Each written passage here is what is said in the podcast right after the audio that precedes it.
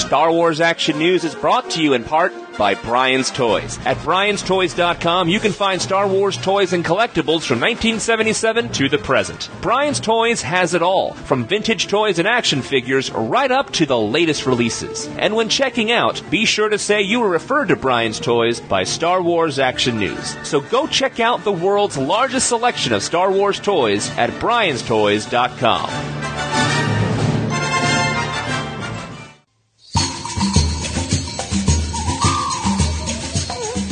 Welcome to Star Wars Action News' coverage of the two thousand thirteen San Diego Comic-Con International, hosted by Marjorie and Arnie. Be sure to come to S W action news dot com to see hundreds of photos from the convention floor and chat with other listeners about the news and exclusives from San Diego Comic-Con.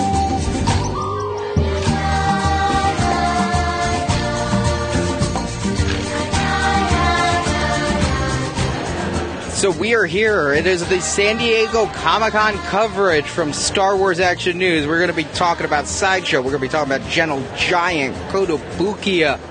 And some Angry Birds. A lot of Angry Birds. Let's start with Hasbro. We're recording this a while after the Hasbro panel, and I was torn. I'm excited for the upcoming show, Agents of S H I E L D. I wanted to go to the Agents of S H I E L D panel.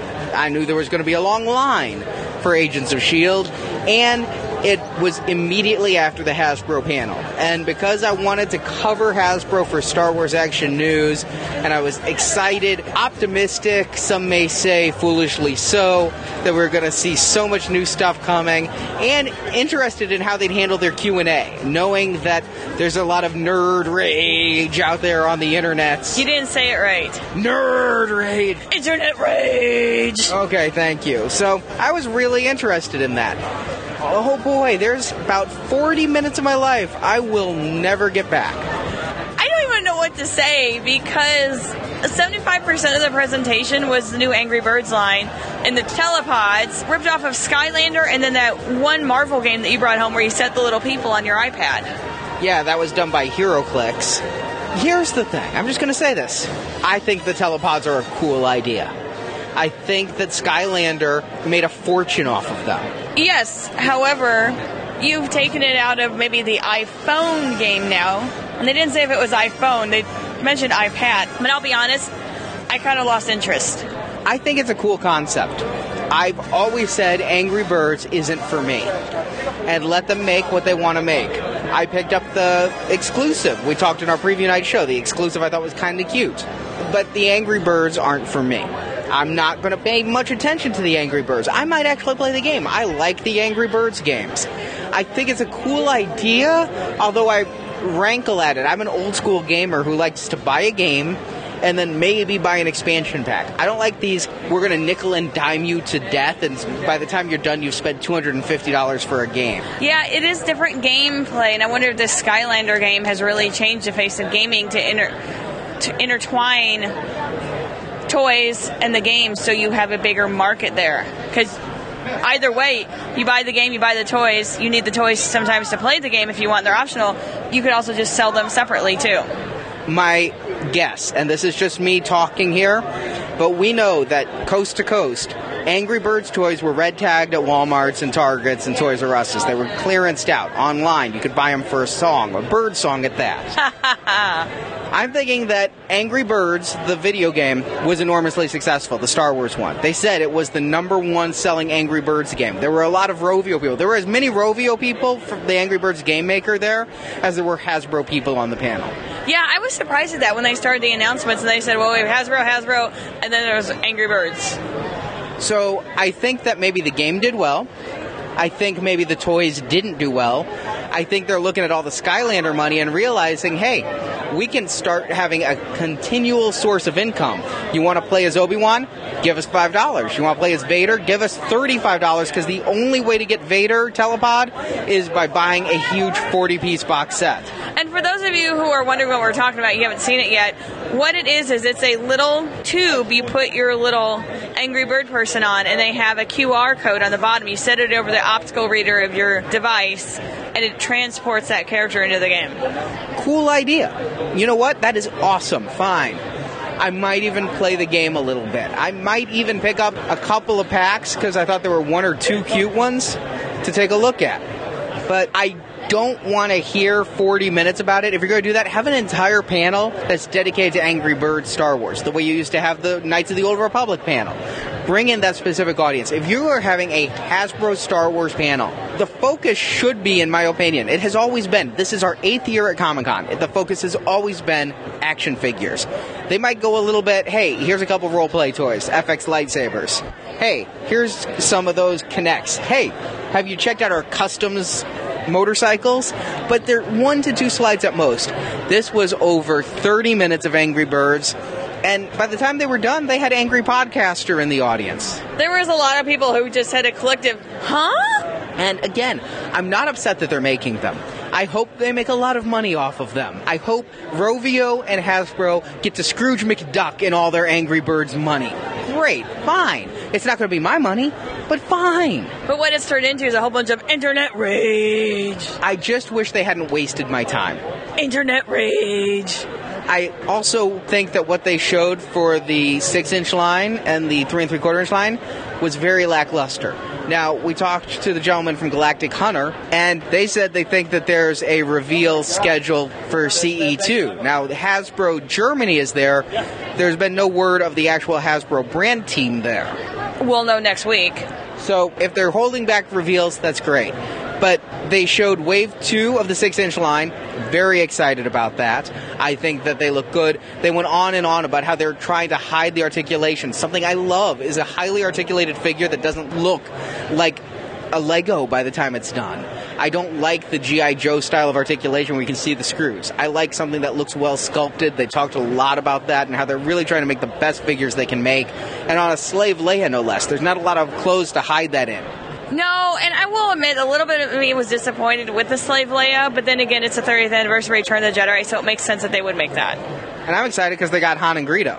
Yeah, that was kind of fun. I was also excited that they've announced the Build-A-Droid wave that was canceled will find a home and be released through Amazon. I think that's really cool. Amazon is getting a lot of exclusives lately, so maybe this is a brand new avenue for us, which is great because we're Prime members, so... Yeah, and so I'm very excited that those figures are coming out, but those were the only two bits of news that we really got out of the Hasbro panel. When they started talking about exclusives, other than those figures, every bit of exclusives news was the slide they showed us at Toy Fair. It was nothing to tweet. No, it was just kind of there. Looks like a different time for toy collecting.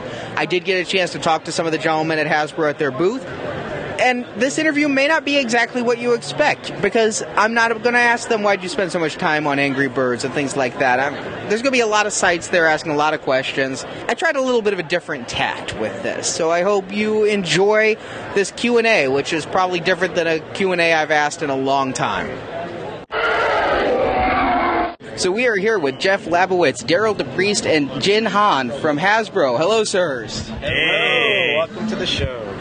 I kind of want to go macro level for a little bit, because I've been collecting Star Wars since you guys started the line again in ninety-five. Things have changed, obviously. And I look back at the heady days. I was thinking, you know, I've been coming to Comic-Con. This is my eighth year. And I was thinking back to two thousand eight and the midnight release down in Mission Valley, Toys R Us and everything, and all those toy lines and all those toys and the first day of issue. How can you tell me the toy industry has changed and the consumer buying patterns have changed in the past eight years? Well, of course, Star Wars is remains one of the biggest brands out there, probably the biggest licensed brand. That really hasn't changed. But but one thing we know, and likewise collectors, you know, they uh, ebb, and, ebb and flow a little bit. But the Star Wars collector is harder core than most. So we've got that core that we continue to cater to with things like the Black Series, the new introduction. But what does change is the kid, you know, the overall kid interest. That depends on the relevance of the entertainment. With Clone Wars winding down, it's a little bit of a quieter year for us. But uh, what, you know, I remember I was there in two thousand eight at the Mission Valley Midnight Madness. That was nuts. With the entertainment that's coming on the horizon for us, you're going to see that all over again, Arnie. It's going to be absolutely crazy. We'll be back. We've got some great stuff this year, and, and as the new entertainment comes out, it's it's a reason to celebrate all over again. And also, I got to say, I'm a big fan of the six inch Black series. I can tell from our listeners it's been kind of divided. There's the people who have been buying three and three quarter since they were kids. That's what they have bought. That's what they're used to, and they don't want to go bigger. I love the sculpts. I love the articulation. I love the detail. But I've heard so much, you know, talking to you guys about, you know, the rising cost of labor, the rising cost of oil, the rising cost of plastics. And in the nineties, it seemed like the bigger figures were more the norm. And then with Toy Biz and other companies doing five inch, six inch figures, as those costs increased, three and three quarter inch figures, which you guys had always been doing with Joe and Star Wars, kind of became the norm again. And people have asked for years, I remember the Hasbro Q and A's, rumors of six inch Star Wars figures, and it's not happening, it's not happening. So what happened, what came together in this time of expensive plastics to finally jump to six inch figures? So we've talked about six inch for years. Our focus, though, and, and this is well stated, so we knew that we could have launched six inch at any time in the past, but We our focus has been on driving three and three quarters as, as the kind of legacy expression of Star Wars, that heritage scale. Now we think on the precipice of new entertainment in front of us, and you know a, a little bit of a scaling back of our three and three quarter plan. The time was right to unleash six inch, and luckily we had the right man join us who could oversee that team to execute that in Jin Han. Thank you, Daryl. Yeah, so, uh, you know, really, what we want our fans to understand is the six inch Black Series figures, you know, I joined the team in December, but based on what I know, it really felt like the team didn't want to put out just any other six inch Star Wars line. We really wanted to feel premium, we wanted to celebrate Star Wars, and we wanted to feel really special, uh, more so than any of the other six inch figures that are out there, because, after all, it's Star Wars, right? I was just really lucky to come on board at the right time to be a part of a line like this. I mean, the amount of work that we put into each of these figures is just phenomenal. You know, I, I cannot take the credit for the work that my team does, because they spend hours upon hours, days upon days, just making sure that every little detail is accurate. So, how far into development of the six inch line was it when you joined in December? So at that point, Wave one was right in the middle of development, I believe. And uh, the Comic-Con exclusive was also right around the, in the middle. I came on board then, and now we're planning out all of fourteen and beyond. So it's been a great ride. I will say, on the on the Black six inch series, the reason, really one of the, the main reasons for uh, jumping into it at this time was because we realized, you know, we read the message boards too, we realized that a lot of guys, after twenty-eight hundred or so three and three quarter figures and crazy number of vehicles, it can be a formidable line. And for the guys who've been with us a long time, the obscure characters are all that's left for them. And there's a lot of guys who are on the sides, we know that, who've either jumped out or can't afford it anymore. And it gives everybody a fresh start, you know, the long-term fan a chance to start something new, because these figures, like Jen said, are awesome. You know, we poured our heart and soul into these.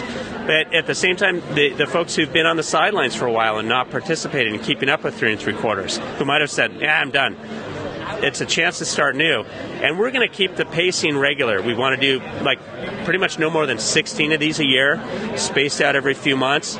So, you know, that's that's our, our promise to the fans, is that you'll be able to afford to get them and find them regularly. From an audience standpoint, though, and from a your manpower standpoint, does the six inch in any way decrease the number of three and three quarter inch figures you could have done if you weren't doing six inch figures? No, absolutely not. It's never a question of resources. It's just a strategic priorities. And, and as Daryl said, six inch is a labor of love, and we wanted to pull the trigger on that. But that, that in no way compromises our support for the three and three quarter inch business. There's plenty of folks passionate at Hasbro. They're clamoring to work on the, the Star Wars line. So it's uh, definitely not an issue trying to recruit folks internally to work on our toys.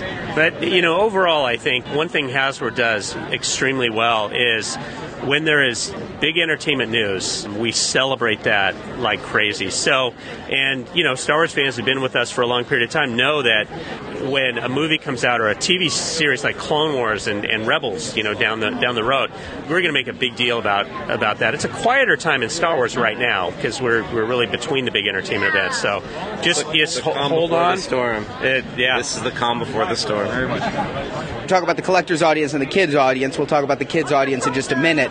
you don't think that you're not scaling back in quantity at all, thinking that collector dollars are only so much, you're not going to overburden collectors in any way with this? Well, we, we know in the past, we've seen the pain of collectors. You know, when we were producing a line that would cost, you know, if you got all of it, you know, somewhere in fifteen hundred dollars almost.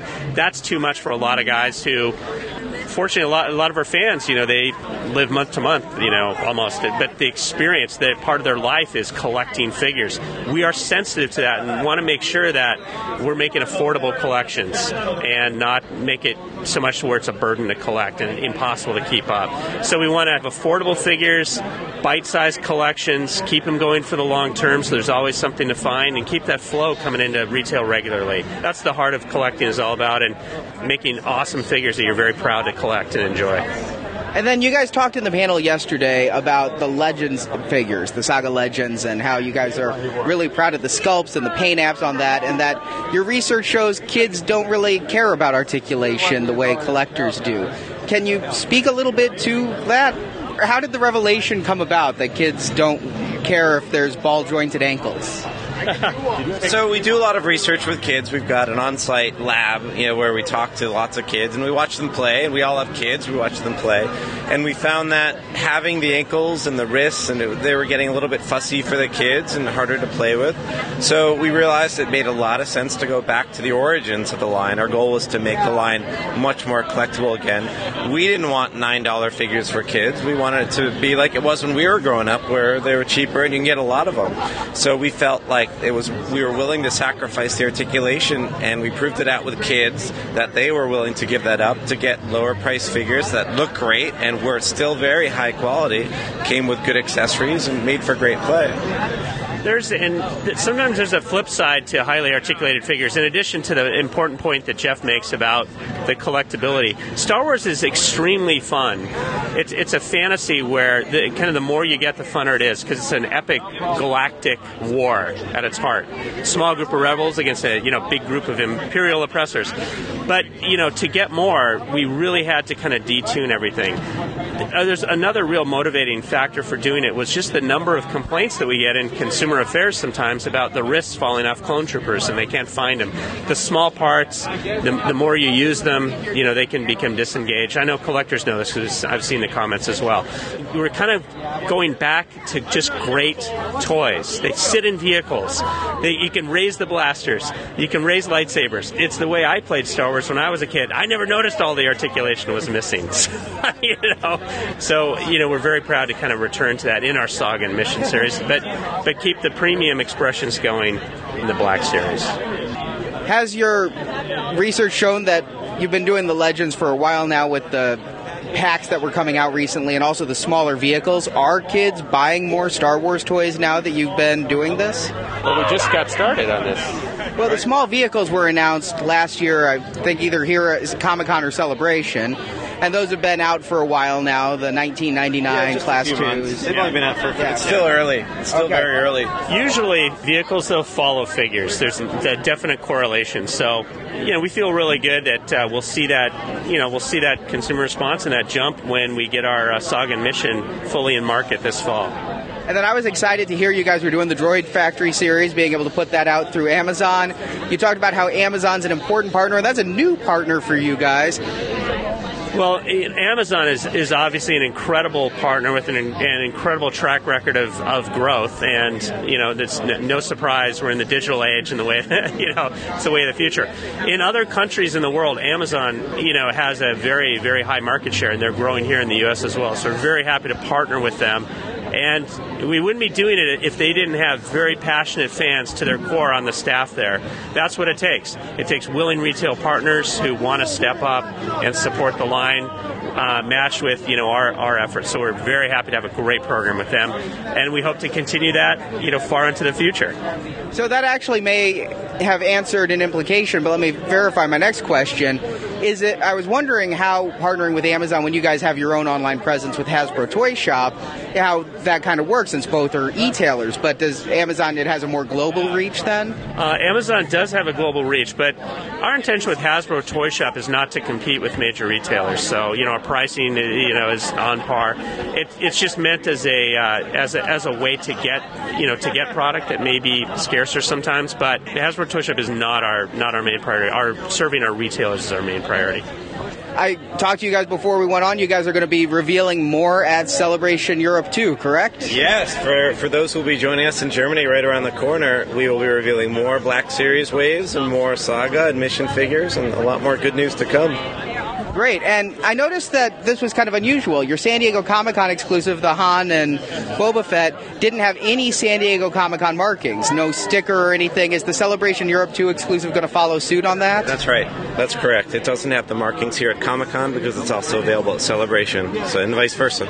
In the panel yesterday, you were talking about the six-inch figures and the articulation versus the sculpt. That hit me where I live because I like articulation, but I go against some of our listeners because, as you kind of said, I would prefer something that looks really good, but I like that happy medium. You know, the G I. Joe look where you see the screws kind of takes it away from me when you're dealing with movie characters like Star Wars and things. And when you're dealing with the six-inch line, I think you've done such a great job at hiding those articulation points and making them look natural.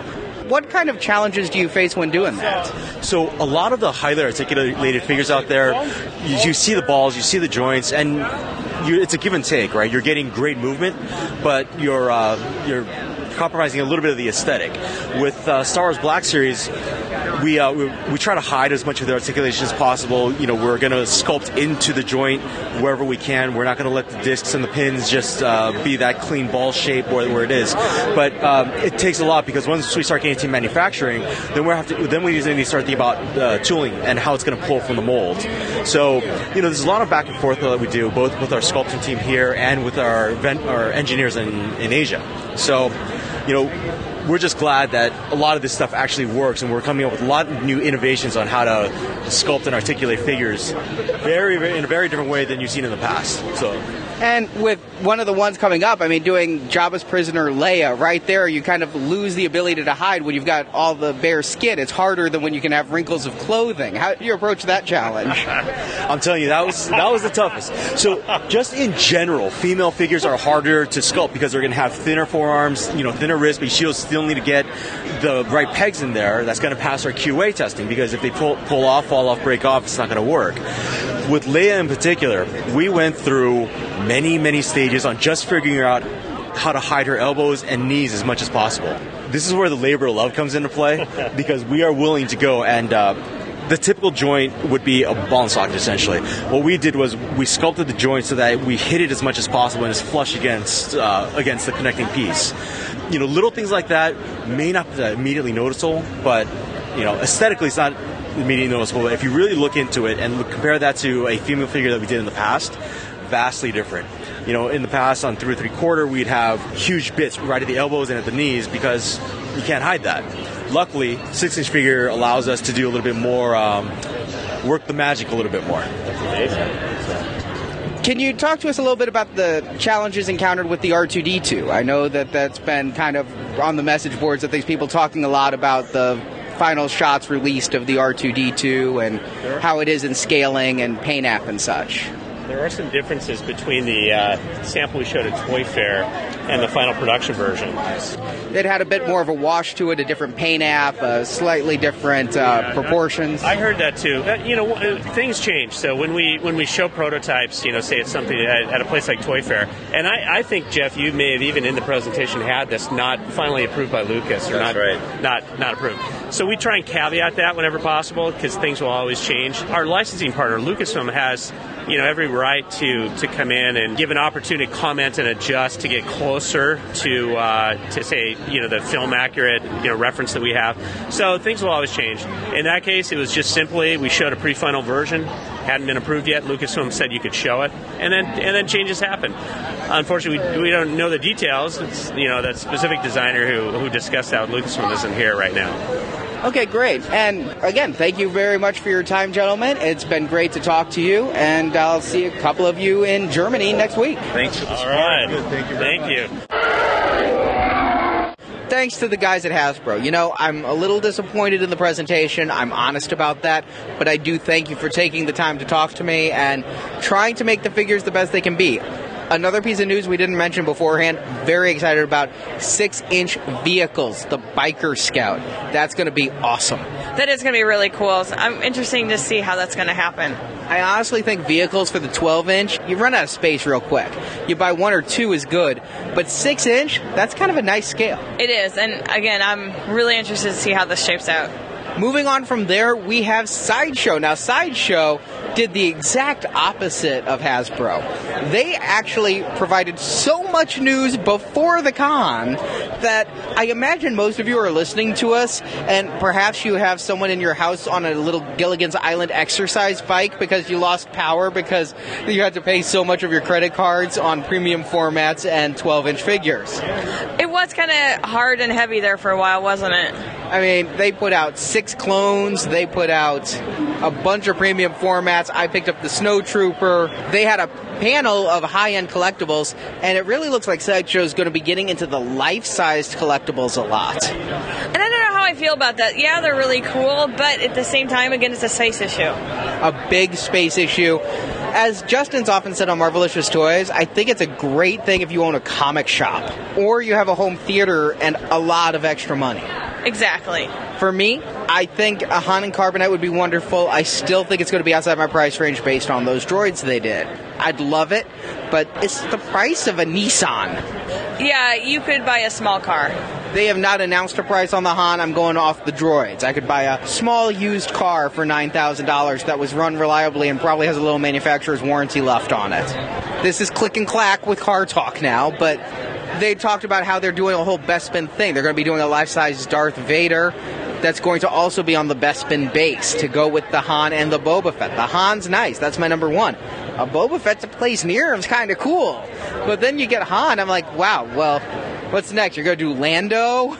If it was the only thing I collected, I would have the space and maybe, maybe the money. If I got rid of all action figures and everything else, I might be able to buy a life-sized figure a year and just display that. And that would be very cool if I wanted to own, like, the Illinois version of Ripley's Wax Museum. Yeah, I just don't see the point for a whole bunch of these. But to the toys, to the less expensive things, they didn't have a lot to show. Last year here, there were so many premium formats. Based off of seeing it here, I ordered the Force Unleashed Shakti. I thought it looked like a great piece. Here we are a full year later. I'm still waiting for my Force Unleashed Shakti. The shipping on these is kind of delayed. Yeah, it just seems to kind of be pushed out and pushed out and pushed out, and sometimes I forget what you've ordered, I'll be honest. Sometimes I forget what I've ordered.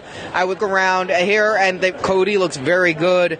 The Darth Malgus is already out, but there's just not a whole lot of Star Wars here other than what we know. So I think Sideshow's quality is up. I think their quantity is down, which may be good. After all the items they put out for sale recently, six clones and more, I'm surprised to be seeing less here, although the highlight of the twelve-inch line for me here, that Grievous is cool. And they have him posed in the booth in a way that's more badass than he ever looked on screen.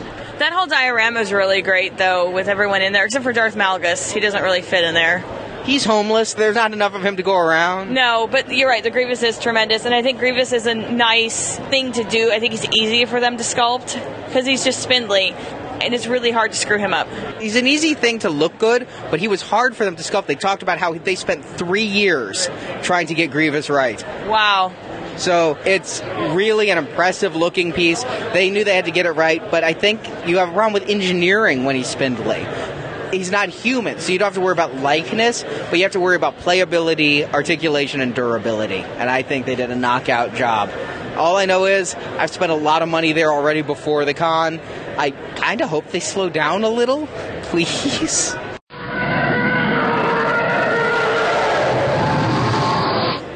Right now it is Thursday, and we are standing outside the Funko booth. As we reported in our preview night coverage, this line was completely full, shut down, capped. So this was my first priority today, was getting over here. I ended up being eighth in line, and the reason being they kind of had a surprise Star Wars exclusive, a holiday special colored Boba Fett pop vinyl.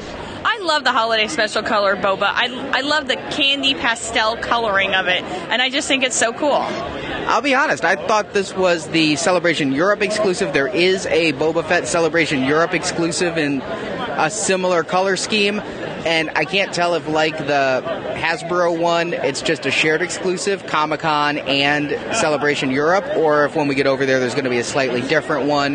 But I think, looking at the picture and looking at the one in my hand, that these are the same. Well, that's super cool, then. That makes it easy for collectors. Yeah, so we got that taken care of. Right across the aisle from them is Super seven, who have some exclusive T-shirts that we are giving away tomorrow at our breakfast. And while not specifically Star Wars, they have a Star Wars-inspired collectible here, the Alien Early Bird set with Alien figures that were made off of old Kenner figure prototypes. They are super awesome, too. If I was into collecting another line, I would get those, I'll be honest. It's so tempting, especially for the Alien figure and the fact that they went with the retro Kenner packaging and doing the Early Bird set the way that Star Wars did back in the seventies, which was an original concept. They weren't going to Early Bird set the figures, but they have those available. Those are not a con exclusive, so definitely check those out, and we're going to return to the floor.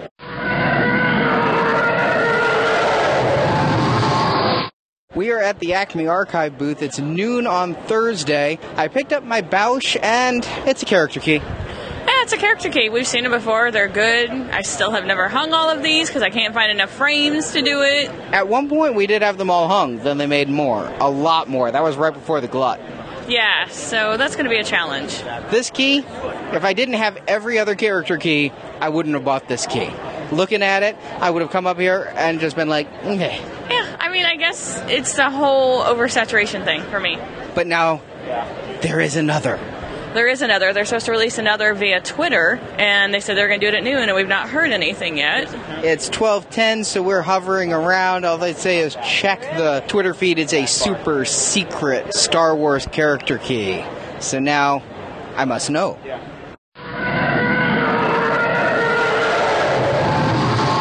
Just when I thought I was out, they pull me back in. After being completely unimpressed with the layup Bausch key, I saw on Twitter, thanks to Scott, Crispy Kenobi, that there's a secret key, and I happen to be picking up my Bausch right about eleven fifty on Thursday, and I said, is there another key? They were like, check Twitter. Why don't you just tell me? Check Twitter. And uh, somebody says, it's going to be at noon. Well, it was actually twelve oh one. And they kind of looked at each other and they were like, check Twitter. And so we went, we had some lunch, and I obsessively checked Twitter. Yes, yes, yes, you did. You obsessively checked Twitter. It was mostly because we were right by the booth. We just went straight upstairs. We were staying close by. I'm like, I don't know what it is, but whatever it is, I'm going to buy it. Maybe a Celebration Europe key. Got pretty excited when their tweet showed up. It was twelve thirty or so, and couldn't quite hear it. It was in a crowd. Somebody was singing something on the Twitter, but all I could tell is they were holding up a Han in Carbonite character key. Yes, and that is your kryptonite, so to speak. It's a character focus if hibernated, tortured souls are a character. Sure they are, absolutely. So I wasn't in a huge hurry. I'm like, well, we know about it. Never had too hard a time getting character keys before. We'll finish our lunch and go back. I had an interview to do, so Marjorie, you went down and I'm going to buy the key. Yeah, I stood in line, and there was maybe about four people in line, maybe a little bit more. And the guy kept going down the line asking each person what they wanted to buy. If you were buying anything except Han Solo, they were checking you out right away, and they kept saying if you're buying Han, you had to wait. So it gets to be me, and I'm the first one, and the guy goes, well, what are you going to do? I'm like, what are you talking about? He said, did you check Twitter? I said, yeah. I said, look, my husband sent me down here to get this key. I don't know what you're talking about. He goes, all right, you're good. I'll get it to you. Hang on. So I'm like, all right. I don't know what I was doing. Didn't think of it. And so he sold me the key. No big deal. Well, I was standing there with Odie from Sand Troopers, and they made him sing the Lumberjack song from Monty Python. That was what the video was, is you had to go down there in order to get the key, and you had to sing the Lumberjack song. And because I was just real pushy broad, I suppose, I didn't have to. I'm so glad I sent you. I bet you are. I had you hanging for a few minutes there, thinking that they made me sing and dance.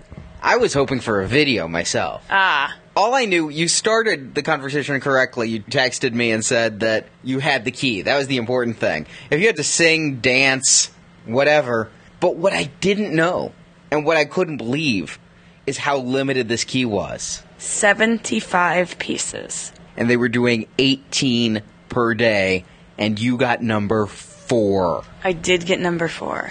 That is a crazy low number. It's a silly way to do it, to make people sing. I like silly. I think it's kind of fun. But wow. That is the best exclusive of the con. I'm putting it right now. Best exclusive of the con because it's kind of a fun way to do it. Extraordinarily limited. And it's my favorite freaking character. Yeah, it is your favorite. Him and Greedo. Those are the two. Han and Carbonite gave me nightmares. Greedo was always kind of my pal. If your pal gets shot and is a bounty hunter, okay. So that was the biggest surprise of the con. Yeah, a completely unannounced secret exclusive. That's crazy. That's like a three A thing to do. That's so underground. It is. It's the single most fun collecting experience this convention has had to offer. Yeah, it was fun. I'm glad I didn't have to sing, though. Will you sing it now for the listeners? I don't know it. I can call it up. No, no, no, no, no.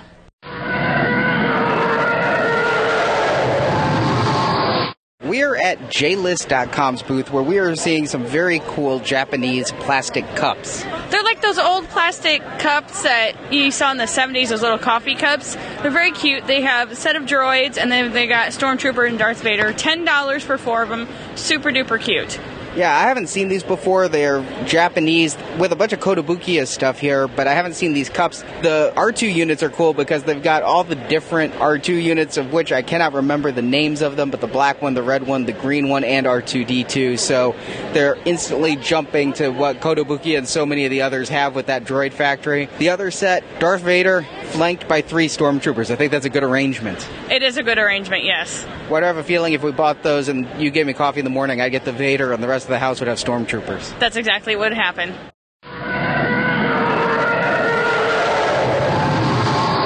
And now we're at the Kodo booth and looking at their new stuff they've got out. Yeah, Stormtroopers galore, General Grievous, the new Sand Troopers. We talked to Dan Luan, who walked us through all of the new things on display here. And we are here with Dan Luan at Kotobukiya again. Hello, sir. Hi, Arnie. And you've got a bunch of cool stuff. You've got some new things on display and some signs for some exciting things coming down the pike. Sure, yeah. Actually, it, we've shown these images on Facebook. We're showing our Sand Trooper two-pack and our Sand Trooper single pack. The Sand Trooper two-pack is scheduled to be available January two thousand fourteen. You'll get enough different pieces to do four distinct poses. And then the Sand Trooper Sergeant is also going to be available in January. And the pre-orders for that are up, I believe. I think our sponsor, Big Bad Toy Store, has the two-pack available for pre-order. Yes, I believe I saw some pre-orders popping up. You should see more pre-orders in the next week or so. And the Grievous is coming out later this year, a fantastic, fantastic looking piece, just with that cape and all the detail on him. We've seen him before, but again, just seeing him on display here, it's one of my favorite ones of the upcoming line, so I had to just mention him again. Yeah, I mean, the tooling on that is so intricate to get all those fine mechanical parts. I mean, the fact that you can display him with the cape on and off, I think fans are going to be really happy with this piece.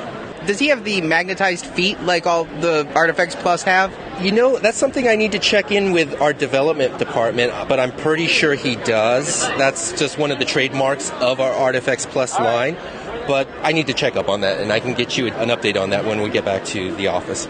Yeah, because with the clawed feet, it just would be a little bit different than usual. Yeah, definitely, definitely. And then you've announced some upcoming additions to the Artifacts Plus line from A New Hope, the big three. You've got a Han and Chewbacca two-pack and then a Luke and Princess Leia two-pack. You got it. And this is a direct result of the fans asking for us to expand the line past Troopers. So we're going to go ahead and tackle these four highly requested characters. Um, the concept is to have them to be able to displace as a single piece, have them displayed as a duo, or put all four pieces together to form a really nice kind of diorama. Very nice. And I know Marjorie got really excited seeing the A New Hope Princess Leia. because she thinks that, you know, being a female, that Leia needs more representation in the collection. Yeah. So yeah, and, you know, we we may be uh, giving Leia some more love in the future, so...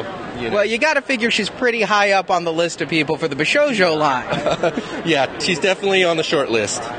And speaking of, you've got her sister-in-law. We've seen the concept art now for Mara Jade. Yes, we're really pleased with the results we've seen. The fan response has been tremendous for our Mara Jade Bishojo statue. We've already started sculpting that piece. We weren't ready to show anything here at the booth. But for those who join us at the Star Wars Collector panel on Friday, I'll be showing the first ever uh, photo of that uh, sculpt in progress.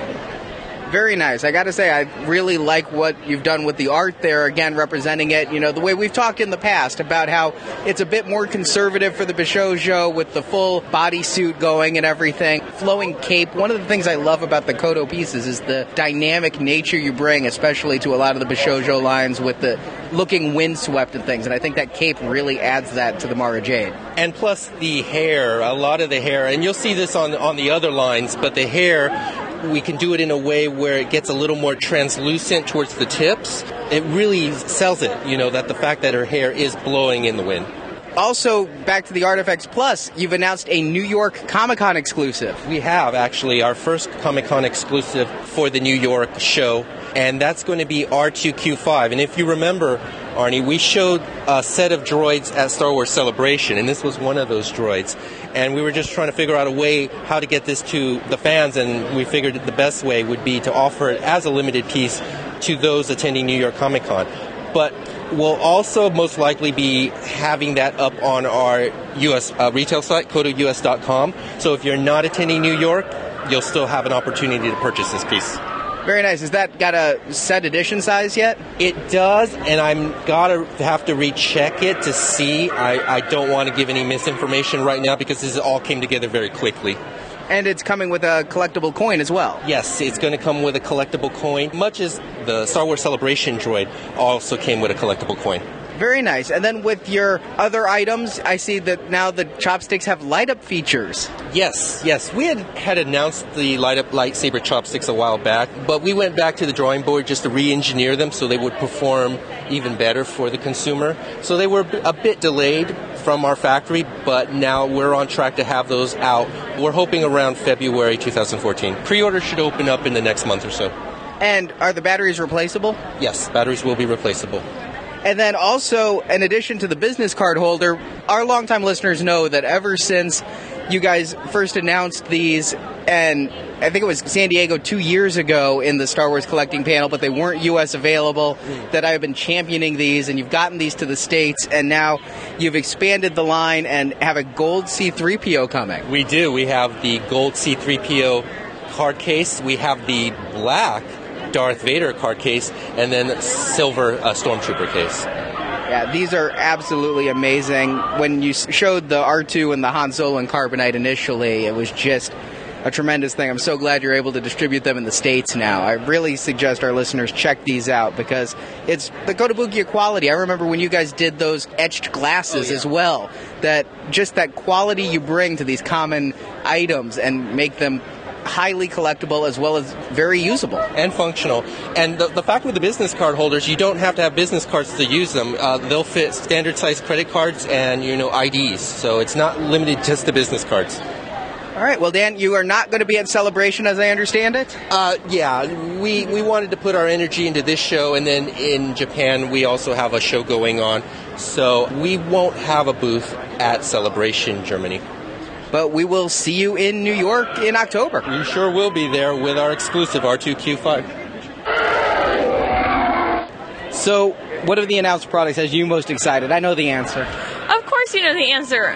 A New Hope Leia is finally getting some love. You know, nothing against Slave Leia, but come on, people. A New Hope Leia was the best Leia. A New Hope and Empire Strikes Back Leia were the best. She kicked some serious ass, and she was just awesome. So I think we'll be adding those. Something I mentioned to Dan after the interview was they fit in so well as part of the Artifacts collection, but for people who may have not picked up the Vaders or the Boba Fett or the Stormtroopers, may not be into Imperials, may not be into armor, it's also like a new jumping-on point. It feels like a new way to go to have these totally human characters and a Wookiee in the Artifacts Plus line. We just haven't seen a whole lot of that. We've seen it in the Clone Wars line, but those were in those animated styles.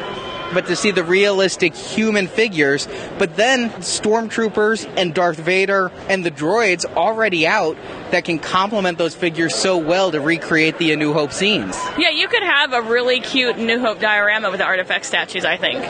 I'm definitely excited for the Artifacts A New Hope figures, but there's something about that R two Q five. I gotta get him at New York Comic-Con. R two units are adorable, that's why. Yeah, but I just love the glossy black one. I, the little bronze accents.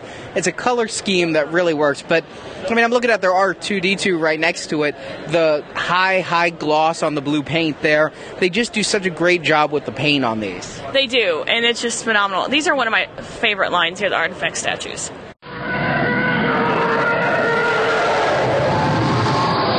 So we're at the Gentle Giant booth here on the Comic-Con floor, and we're being joined by Justin from Marvelicious Toys, also a noted Star Wars collector in his own right. Oh yeah, I dabble. And looking at the stuff here that they have for Star Wars, the con exclusives, Marjorie, you and I poo-pooed the Admiral Akbar bust. I just didn't see it, and maybe I just lacked that sense of humor, but I could find other ways to spend one hundred, was it seventy-five dollars, one hundred fifty dollars? I think it was one hundred twenty-five dollars. The one hundred fifty dollars was what I spent on that Boba Fett. Well, to each his own.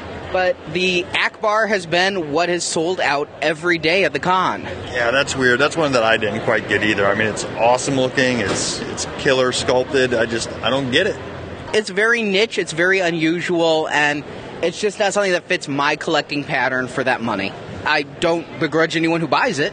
It seems like it would appeal to somebody who raises chickens in their backyard and wears skinny jeans and eats organic and locally sourced food.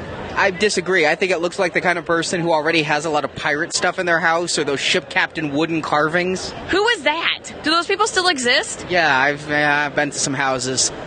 The Macquarie C three P O bust, I'm going to say I've already bought it, but it's the least visually impressive of the Macquarie busts. The alternate head it comes with I will never display. It's a little puny. I prefer the head that's more in line with the painting I know and the Hasbro figures. It's the Boba Fett that's really impressive. If something was going to sell out, I think it would be that Boba Fett. It's a gorgeous, gorgeous piece. It's one hundred fifty bucks, but damn, it's nice. Now that you've seen it, is it different from the original release at all? I mean, it's a deluxe bust, so it's a lot of different poses you can get with this, a lot of posability. But I also just think the colors are a bit more vibrant. It could be that my other piece is several years old. Maybe the paint has faded. I didn't buy it new. I wasn't collecting busts when that came out. I got it secondhand. But it seems in line with the other secondhand ones I've seen with just more muted colors. This one really pops. This one is eye-catching. Only a completist would need to go back and get the old one with this new one now available. Looking at their future stuff, there is the Adam Hughes Snow Bunny Padme statue, and they're doing an accompanying Yoda statue. And I actually got a chance to talk to Adam Hughes on the con floor. It was arranged before that piece was announced because we're going to be doing a big talk to him over at Marvelicious. But here is a snippet from that interview discussing this Padme statue. So joining us now at San Diego Comic-Con twenty thirteen is Adam Hughes. Thank you for coming. Hey, thanks for having me. So you've been doing statues for several years. I've been seeing your Sideshow stuff many years ago, and you've done D C Direct. Gentle Giant just announced a piece. So was the Sideshow line your first line of statues paged art?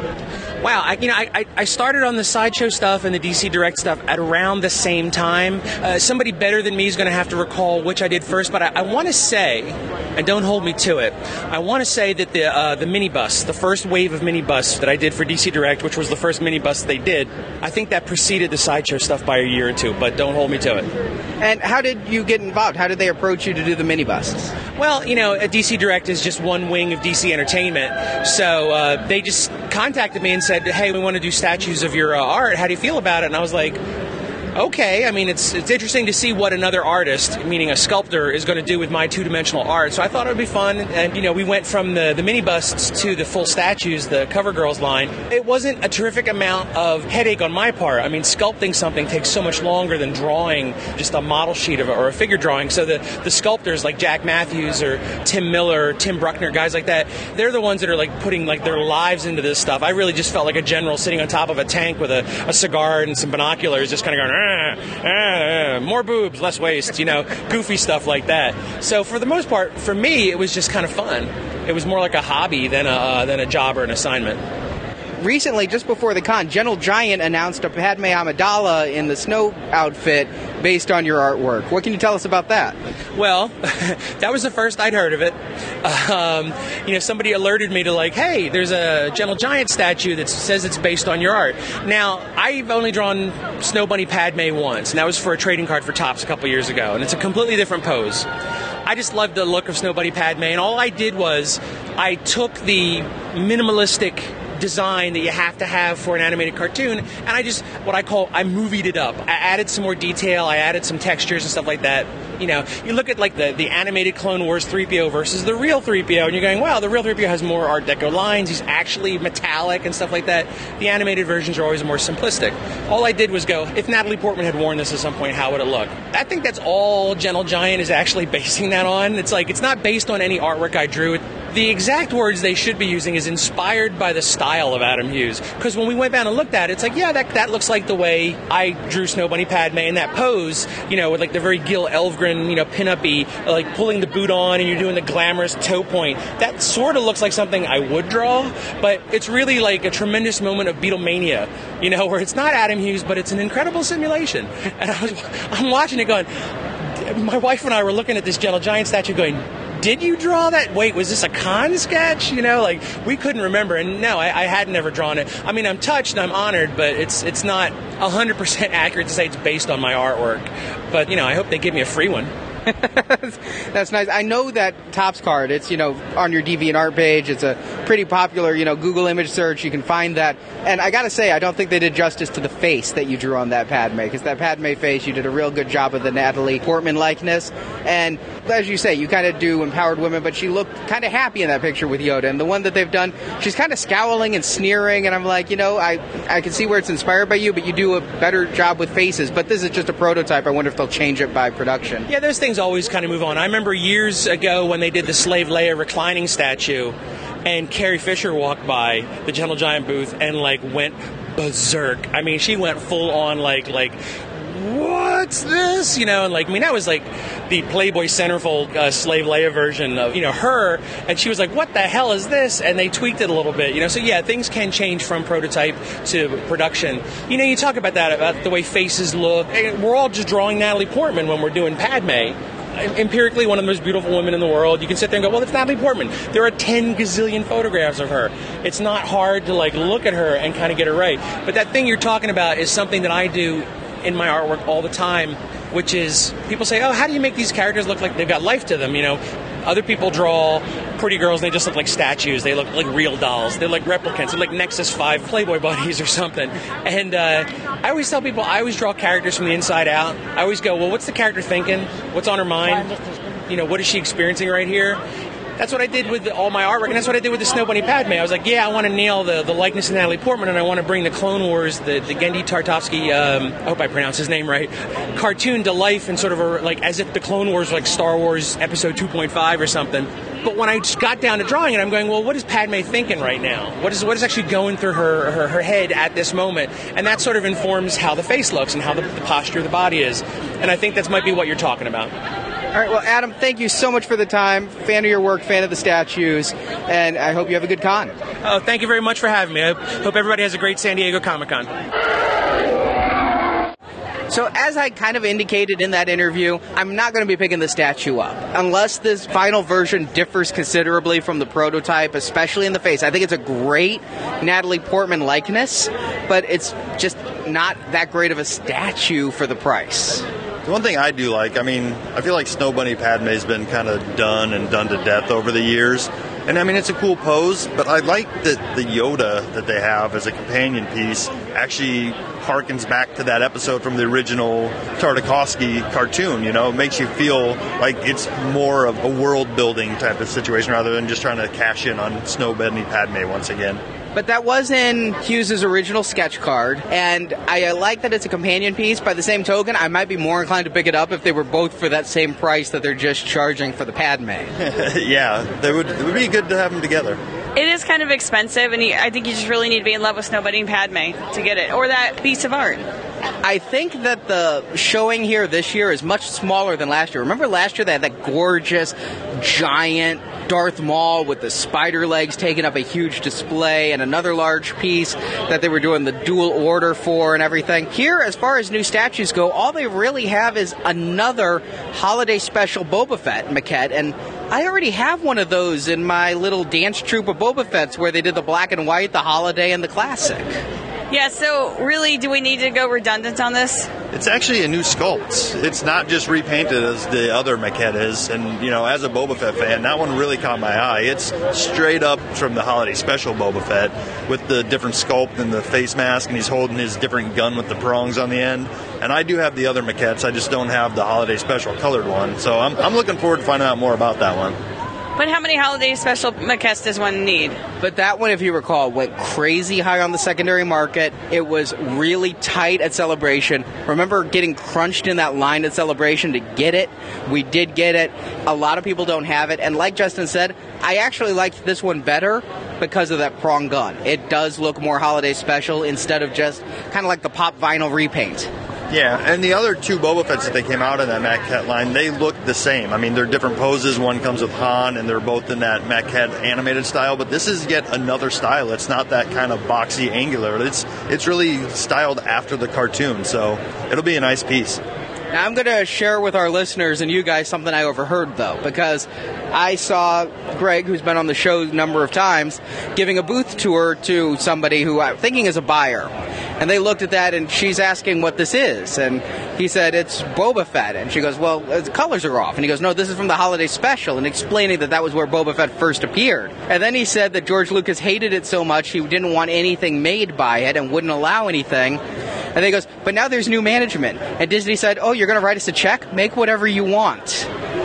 That's going to be interesting for a number of reasons. Maybe he was being flippant. I don't think that actually someone at Disney is sitting there, you're going to write me a check for that? You know, I, I don't think they work like The Sopranos, but... Hey, but with old George no longer fully in control of the reins, it's not out of the realm of possibility that Disney just doesn't care as much about the holiday special that George did. So it's it could be mined for what it's worth. Maybe if the rights are there, and that's a huge thing is rights issues. A lot of things, like W K R P in Cincinnati, you love that show. I love that show, and the rights issues with that show really irritate me because when they put it into syndication and on D V D, they didn't have the rights to use the original rock songs. And the classic one where Les Nessman gets dressed up to go out with the girl, who he later finds out to be a prostitute, loses all of its effectiveness when it is not played out to foreigners hot-blooded. And given that there was Jefferson Starship and the Wookiee hooker porn and all of that, and who knows what rights they signed to, but in the seventies, they weren't thinking about home video distribution, and they may not have the rights to sell that without going back and writing B. Arthur's estate a nice check. I really don't think Jefferson Starship, or whatever they call themselves now, are up to much. Again, B. Arthur's estate. True, she is very revered. Let's be honest, that was Harvey Korman's baby through and through. I mean, he played, what, three or four different characters, so it's his estate that's probably going to be looking for the payday. And the actor inside Lumpy will also demand royalties. I heard a rumor that that was Nicholas from Eight Is Enough when I was a kid, and I believed it. But, hey, let's get this back on track. Let's talk about the big elephant in the room, or stormtrooper that kind of looks like a plastic elephant. They've taken the jumbo, and in the best of Hollywood mentality, if twelve inches is good, how about sixty inches, seventy-two inches? I found it kind of creepy. In fact, I walked up, I didn't know what it was. I go, that's a really crappy stormtrooper. And then he said, oh, it's the jumbo figure. I'm like, oh, all right, and I moved on. It's a little bit of a weird concept to me because, like, who's sitting around thinking, okay, what do collectors have just too much of? Money. and money and space. So I've got it. A six-foot vintage-style stormtrooper that's articulated in four places. Is it articulated or is it a statue? No, I've seen the arms move. I'm not sure if the legs move, but people are moving the arms up and down. Wow. You know what? I mean, I see it and yet I don't. I see it as like something that, first of all, if it comes blister carded and you're keeping that mint on card, that's that's funny. That's actually humorous. That's one hell of a crate being delivered to your house, too. Well, hey, Arhan and Carbonite, been there. Yeah. If you're a Stormtrooper vintage focus collector, this would be your craziest dream come true because you could have a big centerpiece and put all of your stuff up around it. But other than that, maybe in a theater room or something, I don't know. I blame Barney Stinson. I could see that. The way I saw it was also centerpiece. If you're keeping your jumbo collection mint on card and you're putting them all along a wall, maybe putting this in front and putting them around that might be a way to go. But, man, it, that's an interesting one. You're right. It's just sometimes they really knock you for a loop with something you never, ever saw coming. Yeah, I was surprised to find out that it's for sale. I really thought it was just booth dressing.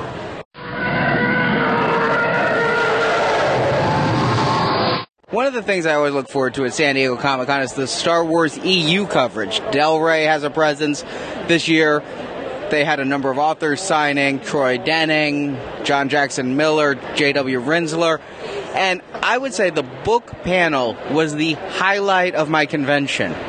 You know, I thought so, too. It was really great. It's probably one of the better panels I've sat through.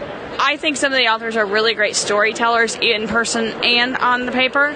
But what was great was when they were talking about the other making of Star Wars book, they showed a Star Wars gag reel that was thirty-some years old from A New Hope, and it was fantastic to see Harrison Ford flub his lines. Yeah, it was tremendous. You're not really a fan of the books the way I am. You've read some of them. I'm really into them. You... You like the good ones. I do like the good ones. I also lack time. That's the biggest problem I have is I lack a lot of time.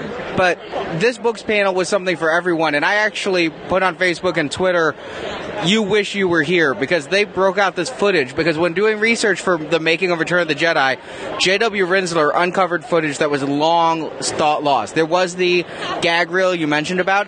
There was also an animatic early cut of the scene from The Empire Strikes Back where Veers is killed. This was in the novelization. This was in the script. I was never even aware it had been filmed, and uh, has no special effects. Actually was just basically crude animation of black and white line drawings of the snowspeeder hitting the A T A T, but it actually had the footage of the people and scored to the A New Hope score. Yeah, it was really interesting. I like to see stuff like that, and that's very entertaining, I think, to see the behind-the-scenes things like that. And what I understand is this was going to be put out as part of the ebook edition. They're going to be putting out ebooks of all three making-ofs, and it's going to have these extra features. So if you own the other books like I do, it looks like we're going to have to buy them again to see these behind-the-scenes things. Making of Return of the Jedi, looks like I'll have to buy it twice, once for the bookshelf and once for the footage. But if the footage is like what we saw yesterday, amazing. I got the same giddiness as I got in Celebration when they showed the Luke Skywalker building his lightsaber scene. Yeah, it was wonderful. And also here, Dark Horse, one of the big new series is Star Wars. Nathan and I did a review of that, and I got a chance to talk to the guys who bring the glorious art to Star Wars the comic. Here's that interview.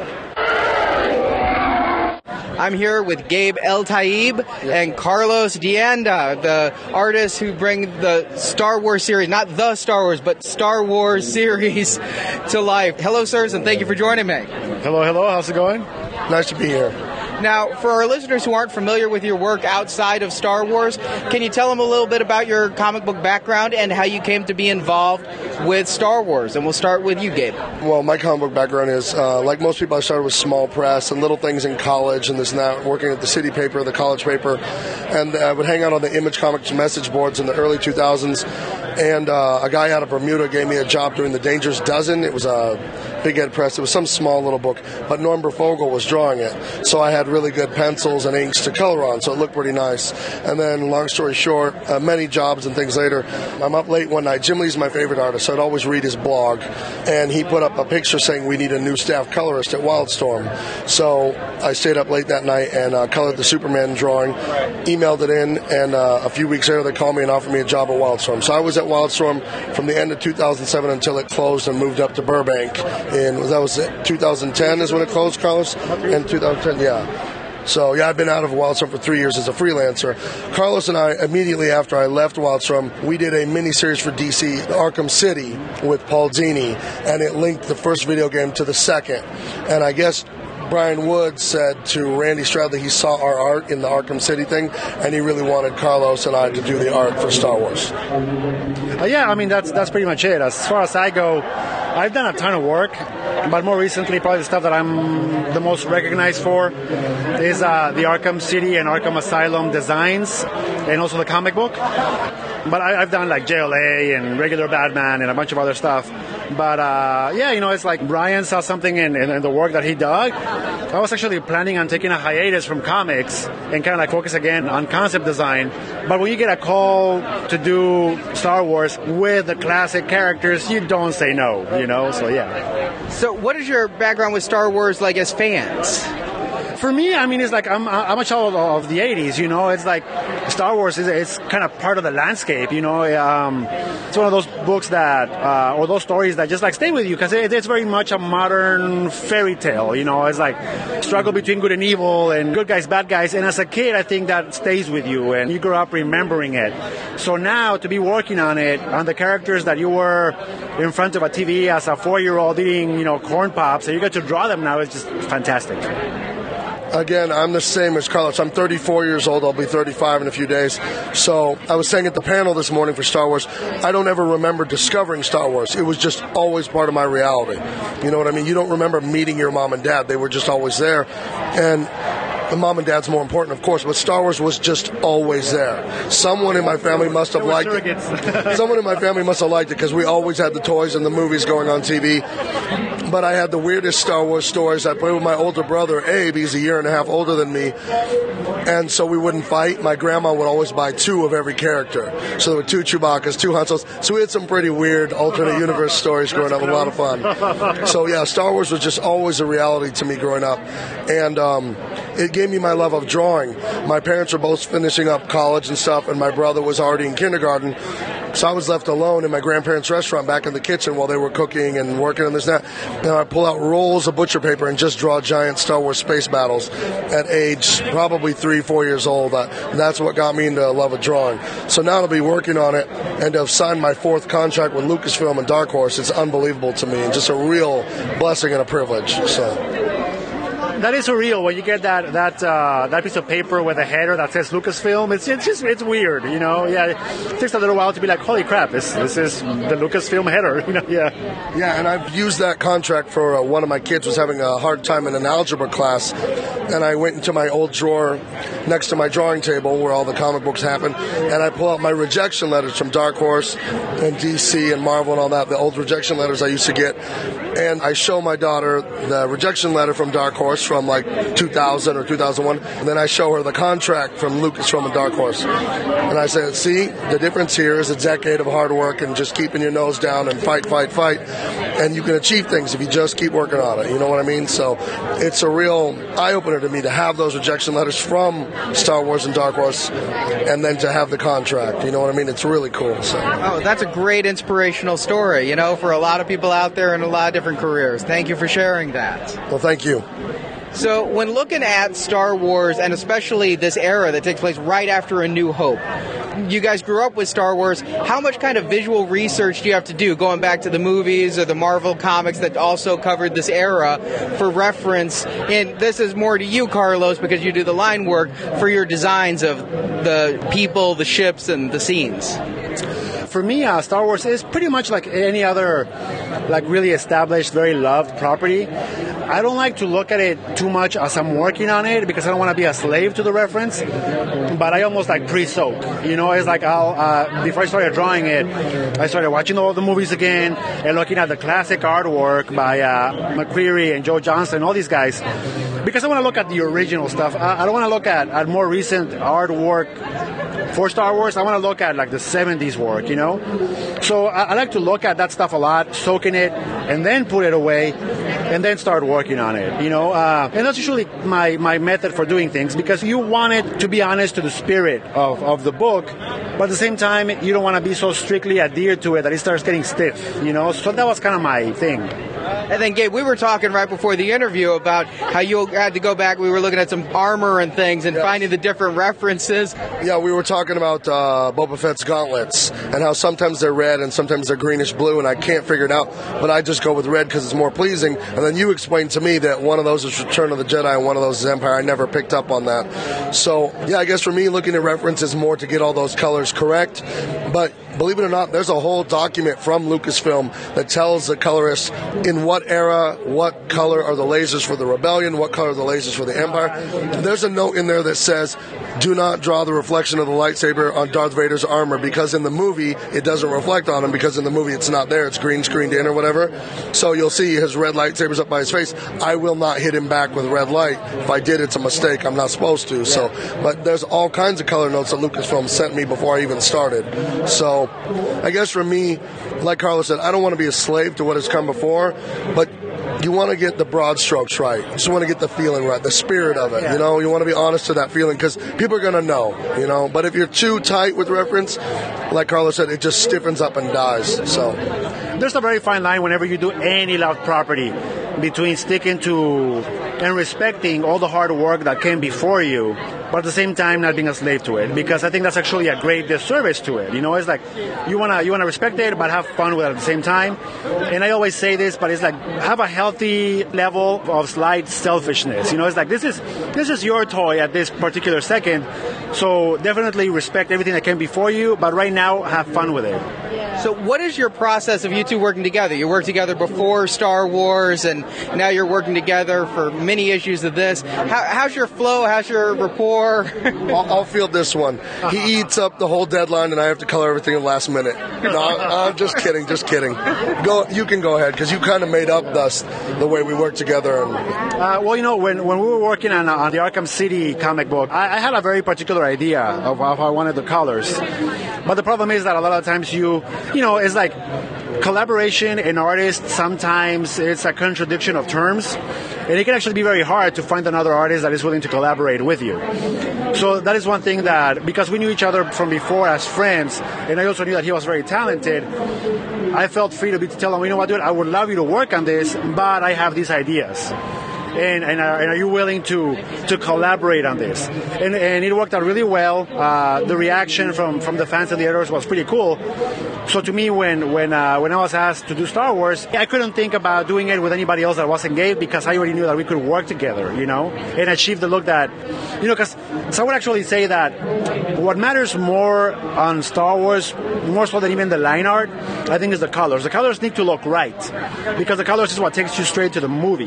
Now, you know, because the line art you can kind of fake, but if the colors are wrong, it'll it'll look like totally off, and and that's where I take my hat off to Gabe, because he's managed to capture the spirit of the color palette of those movies, you know. But just in very general, Carlos will do the pages, he'll send them to me, and then like a day or two, I'll send them to my assistant to get them flatted. I'm not sure people know what flatting is, but they can look that up. I'm not going to go into that right now. Google it. He'll send me notes that sort of have rough versions of where to put the light and the shadow and this and that, just general ideas. I mean, he'll leave the heavy lifting to me, but he'll give me a basic framework of what he wants here and what he wants there. I send it back to him. He says, oh, this is great. Tinker this, tinker that. So it's real, like, I played a lot of football growing up, so I understand a chain of command. I understand the whole totem pole thing. And you got to check your ego when you're going to work this way, because I have to tell myself he's in charge. You know what I mean? He's the quarterback. I'm the lineman. We're all on the football team. We all win. We all get a Super Bowl ring, so I'm happy to be there. So And it's a huge compliment that he said that he wanted to work with you for this, you know, yeah. to single you out like that, to show that trust to you. So, you know, you say chain of command, but I think that shows a lot of healthy mutual respect. No, this, this is a collaborative effort, you know. It's like, to me, chain of command or not, like we have one boss and he's the editor over there, you know. And I think for us it's really more about unifying a vision. Like, if I'm thinking of something, I want to make sure that I express that to Gabe to the best of my ability so that it, things are more cohesive. Because very often in comics, due to deadlines, things kind of go their own way just because the, the artist is doing one thing, the colorist is doing something else, it needs to get done by yesterday. So they tend to suffer from lack of cohesion. And in this case, we do have the luxury of being able to work together, know each other, and being able to talk to each other like any other friendship relationship. Like, it's a push and pull, you know? Yeah. Well, guys, thank you very much you. for your time. I'm a fan of your work. I love the comic, and I appreciate you talking to me. Thank you very much. Thank you very much. Thanks to those gents and to Dark Horse for setting up that interview.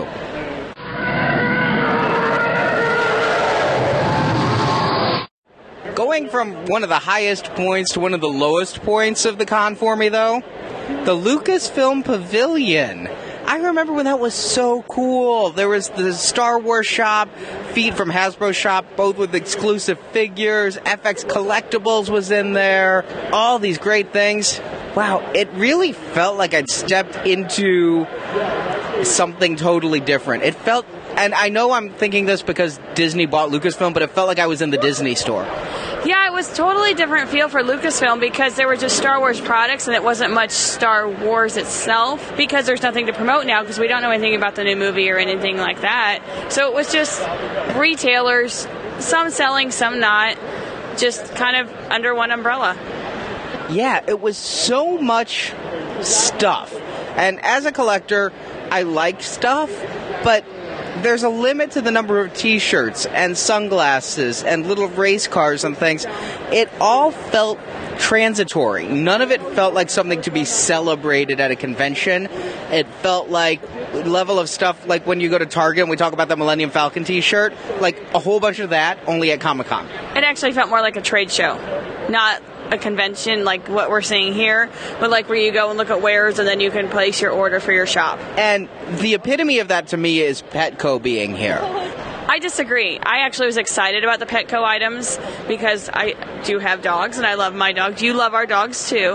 And they have different new items for dogs. They have toys, leashes, harnesses, clothing. There's a Chewbacca hoodie. Little T-shirts that say, judge me by my size, do you? And you know what? I think it's a very cute line. I really do. It's just, it was so much of that at this con that I felt a little overwhelmed. I'm very happy we got little Yoda ears for our dogs. Yeah, it's going to be great. I'm going to take pictures of my dogs with the Yoda ears before they eat them. Who knows how long they'll be able to stay on their head before they revolt. But I went to the Petco party. They had a Yappy Hour, which was a lot of fun. It's probably one of the most surreal parties I've been to at Comic-Con. They invited local people with their dogs to bring their dogs, and we got to see dogs playing with Star Wars tennis balls and the Star Wars water dishes, and you could have your dog's portrait drawn with Star Wars as a character. I saw a great Darth Max, a big um, chocolate lab. The oddest part was a guy dressed as Jack Sparrow with a dog he called his Commandant, who was also dressed like a pirate. I think they got confused on the party.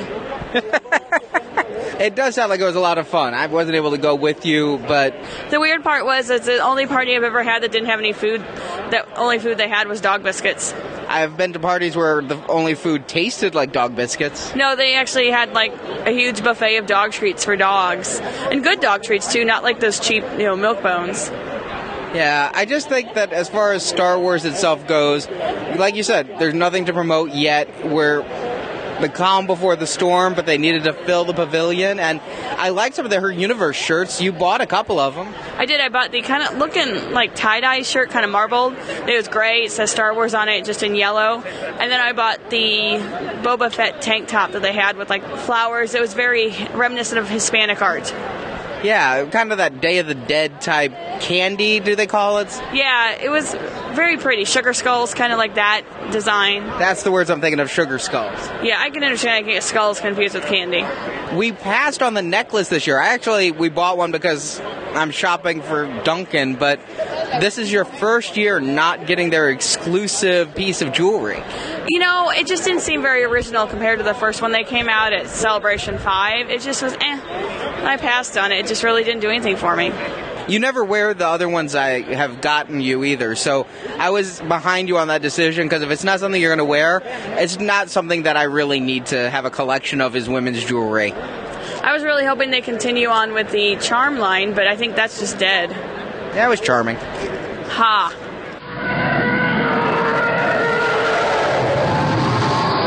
So with us now is Justin, co-host of Marvelicious Toys, and Barrett, podcast enhancer and reporter for Star Wars Action News. We had the Star Wars Fan Breakfast, the third annual Star Wars Fan Breakfast on Saturday morning, and I think it was a great success. Troy Denning showed up, John Jackson Miller, Dan Wallace, and then some of the guys from Diamond Select showed up as well, and we had tons of prizes. That prize table made me impressed, and I kind of knew what was coming, but half of it was shipped here to Barron because you're a California native. The other half I had to go booth to booth to pick up. We ended up taking like ten boxes of stuff there, and it was just an impressive spread. Edgewater Grill, always great. You know, I was saying earlier, I think almost every group of people, every table, almost every one of them walked away with some sort of prize. You know, there was that many prizes in there. They were all quality things. I would have been happy to have any one of them. Me too. And, you know, not just only the fans, but the service and the food, and it was just a great atmosphere. There was probably, before we opened, there was a lot of people in line uh, to work the crowd. Everybody waited real patiently. We had some really cool breakfast, Star Wars fan breakfast cosplay. That was cool. We had the Leia uh, cinnamon buns. It was a great time, and, um, you know, seeing everybody that uh, we talked to on the forums and on Twitter and Facebook, and just everybody seemed to have a really good time. And I think it was a really good start to that day of the con on Friday.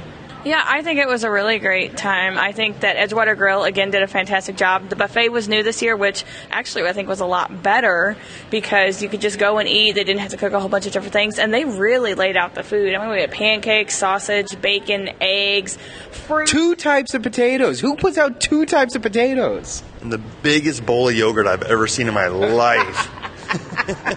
Apparently the yogurt was phenomenal too. Like, two people mentioned, oh my god, that yogurt was so good. I'm like, I'm pretty sure it's just yogurt, guys, but okay. Yeah, it reminded me of that old, what was that M T V show where they had like fifty gallons of vanilla pudding? That was The State. Barry, yes. Barry and Levon. Yes, that's what it was making me think of when I saw that yogurt, is the two of them rubbing their butts in the pudding. Wait, did someone rub their butt in the yogurt and I missed it? If so, I missed it too, because all four of us were so busy that morning giving away prizes. Oh, God. Never had two hundred people at one of the breakfasts before. We've had it at our parties at Celebration far more than that, but for the breakfast. So definitely learned a couple of things this year that we're going to be using next year, one of which is bring a P A system so that we don't have to have this prison-like four one one, four one one, duty one of four one one, you're winning a Sideshow Boba Fett, anyone. I know. I don't understand how Barron's not hoarse today, because I'm a little hoarse because I had to shout so loud. And then it's like I had an echo. It was just a really deep echo. I'm surprised I'm not in jail today, because if nobody would have known if a couple of those prizes would have walked away. But I know. I know because I have a spreadsheet. I have a spreadsheet right here because I need to thank some major people. Chronicle Books, who set us up with several copies of Darth Vader and Son that we gave away. And it was great. A number of kids won that. You know, how do we know when we pull a number out of a hat who's going to win? But it always seemed to be kids. I mean, maybe there were a lot of parents there. Maybe the parents sent the kids up to get it, but that was great. Hallmark. Everybody there got a Hallmark cup, one of those collectible cups like you find at Walmart, and a full set of their new ornaments and that Rancor exclusive ornament. Kotobukiya gave us the R two D two C three P O Artifacts Plus statue set. Diamond Select hooked us up with some bust banks and bottle openers. Del Rey books and Del Rey audio from Random House. So many copies of Crucible. And then Troy Denning had his own line at the breakfast table to sign them all.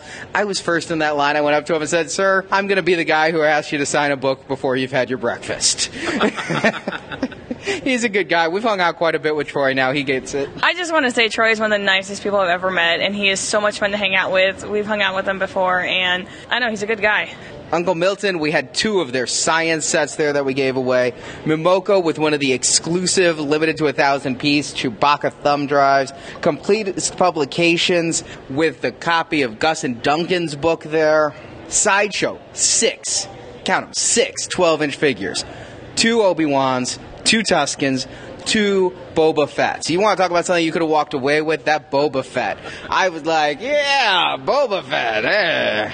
Super seven, giving us three of their exclusive T-shirts. Jedi Temple Archive sending us a huge wave of figures, those hard-to-find figures, Darth Malgus wave. Curious Goods with the zombie stormtrooper that I was scared a little kid would win and then scream and run away crying.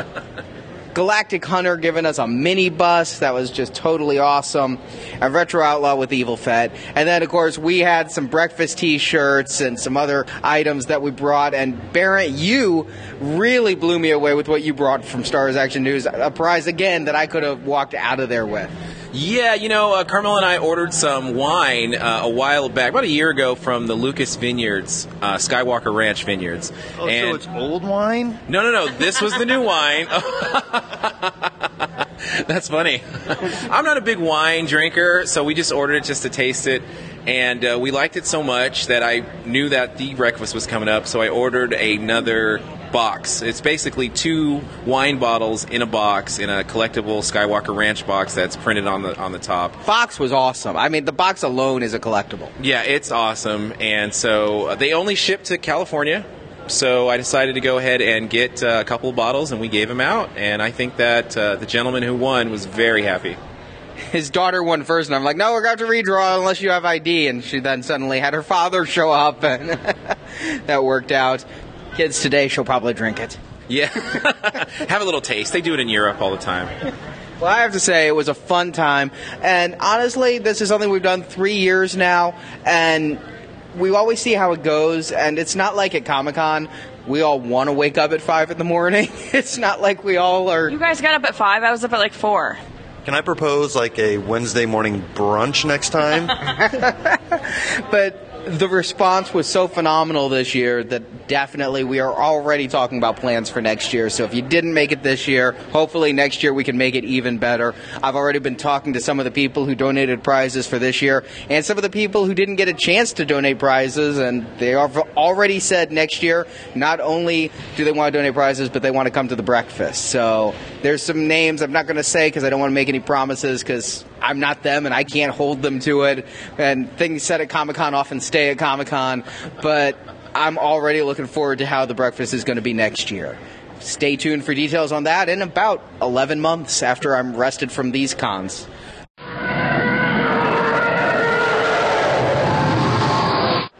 Finally, one of the companies that had a great showing at the collectibles panel was F X Collectibles. They've been kind of in the wings for a while, waiting on stuff, but revealing a full suit of Stormtrooper armor that looks amazing and is cast from the original one, the one that stands to the right of Princess Leia, our left, her right, when she's saying, Darth Vader, only you could be so bold. That exact armor had been cast and reproduced in a full body suit that is actually far less than I'd expected, between two thousand dollars and twenty-five hundred dollars for a full suit. That's a really good price, I think. Now, is it something you can wear, or is it for display only like Barney Stinson? It's for display only like Barney Stinson, unless you happen to be exactly the shape and size of that actor who happened to wear it at that time. Got it. It's not going to be like the museum replicas where they talked about having the different sizes of armor and whatnot. This is a prop replica, exactly. And I would be very loath to wear something out like that because scratches and whatnot. You're wearing a prop replica, not a costume. You got rubies for your costumes. Exactly. It was pretty cool. It'd be very interesting to have, but I think pretty much anybody that watches any recent comedy shows would accuse you of being like Barney Stinson. Not if it's in a massive collection. If you have just a loft apartment or high-rise in New York and that's your only Star Wars item, then yes. Yeah, I guess you have a point. And if you tell people that that Stormtrooper armor is legend, wait for it, dairy. Ah! But that's not the thing that caught my eye. And the Boba Fett helmet isn't the thing that caught my eye, even though that's very cool. I have had on my holy grail list for a long time the Master Replica's Y-Wing. And I've had an eBay save search. I actually talked to the guys at F X about this because they used to work for Master Replicas. They said there was one on eBay and it sold for about twenty-five hundred dollars recently. I didn't even see that auction. No, that didn't come up because I actually have a save search up for that because I keep trying to find one for you, but it never comes up. Well, Brian Ono told me he actually wasn't very happy with the Master Replica's Y-Wing. First of all, the back nacelles broke. Not in shipping, not a problem. It's just it's a very small piece, and as people bought them, packed them, repacked them, that was the most fragile part, and that would snap. But he also said that because of the prop that they used, it was a mold of a cast of a mold, or a cast of a mold of a cast, or something like that. It was several generations away from the true prop replica, and just wasn't as sharp as he would have liked. He would have liked it to be sharper. The word he used to describe it was muddied. Hmm, interesting. So now, he's getting to do the Y-Wing he always wanted to do. And they had an unpainted model of it there, and there's nothing muddy about it. It is sharp. It has the astromech in it. You can see in the cockpit all the details. It may be that this will satiate me, that I can scratch the several thousand dollar one off my list if they come out with this and it's a really high quality piece. I would think if it's better and better constructed that I think it should satiate you.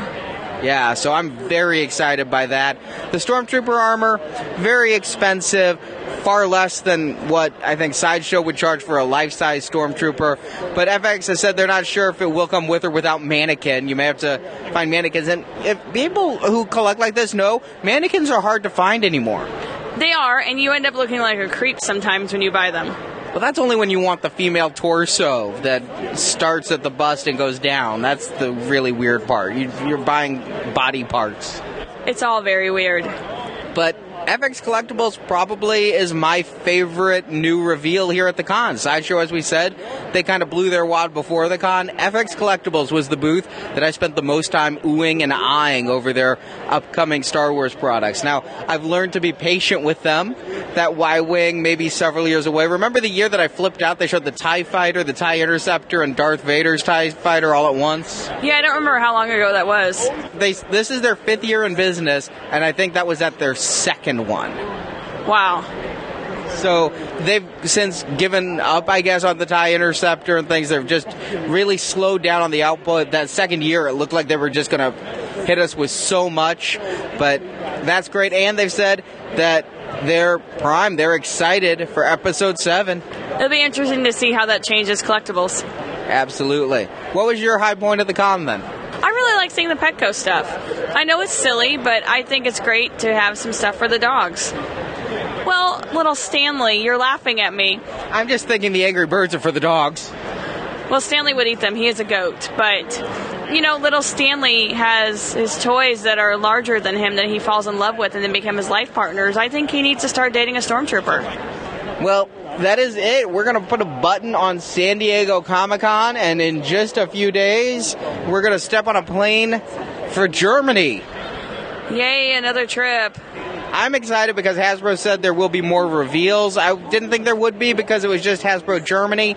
I talked to the guys at Hunter. Yeah, Hasbro Germany is doing it, but several members of the Star Wars brand team will be in Germany. They'll be revealing more black figures in both the three and three quarter and six inch lines. So I am very excited to see what they didn't show me here. Yeah, that'll be interesting. So until next week, auf Wiedersehen. Makes me think of the Sound of Music.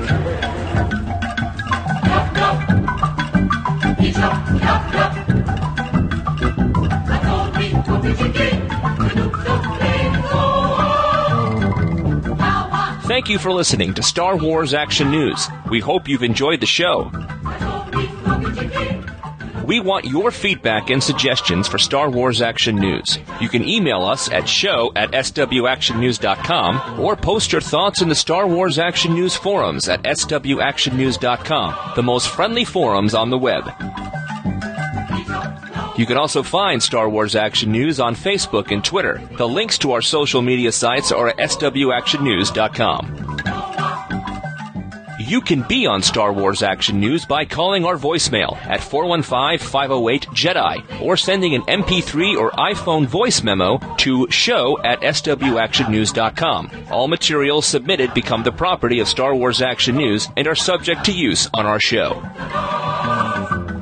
You can find even more Star Wars coverage at our sister podcast, Republic Forces Radio Network, where we review each episode of the Clone Wars cartoon series. You can find that podcast at republic forces dot com. If you're into Star Wars novels, check out the Star Wars Action News Book Club, where we read and review all the Star Wars novels. That podcast is at S W action news dot com. For more Star Wars collecting, please check out galactic hunter dot com, jedi defender dot com, jedi temple archives dot com, and yak face dot com, and we thank those sites for their support of Star Wars Action News. You can help support Star Wars Action News by making a donation using the donate button at S W action news dot com or by using affiliate links on the Star Wars Action News homepage when shopping online. Your support helps keep Star Wars Action News on the air.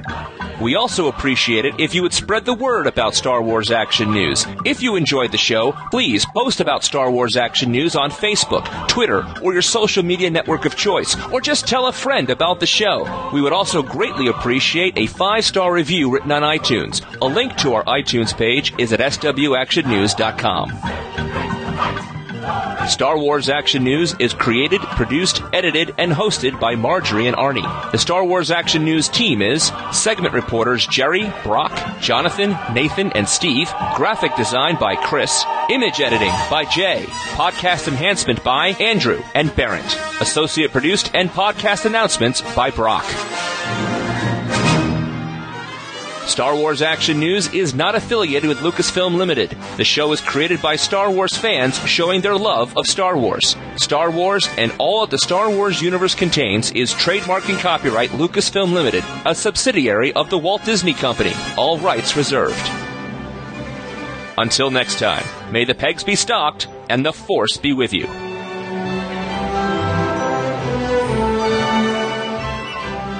Star Wars Action News is a Venganza Media production, copyright two thousand thirteen, all rights reserved, and no part of this show may be reproduced, repurposed, or redistributed without the written permission of Venganza Media Incorporated.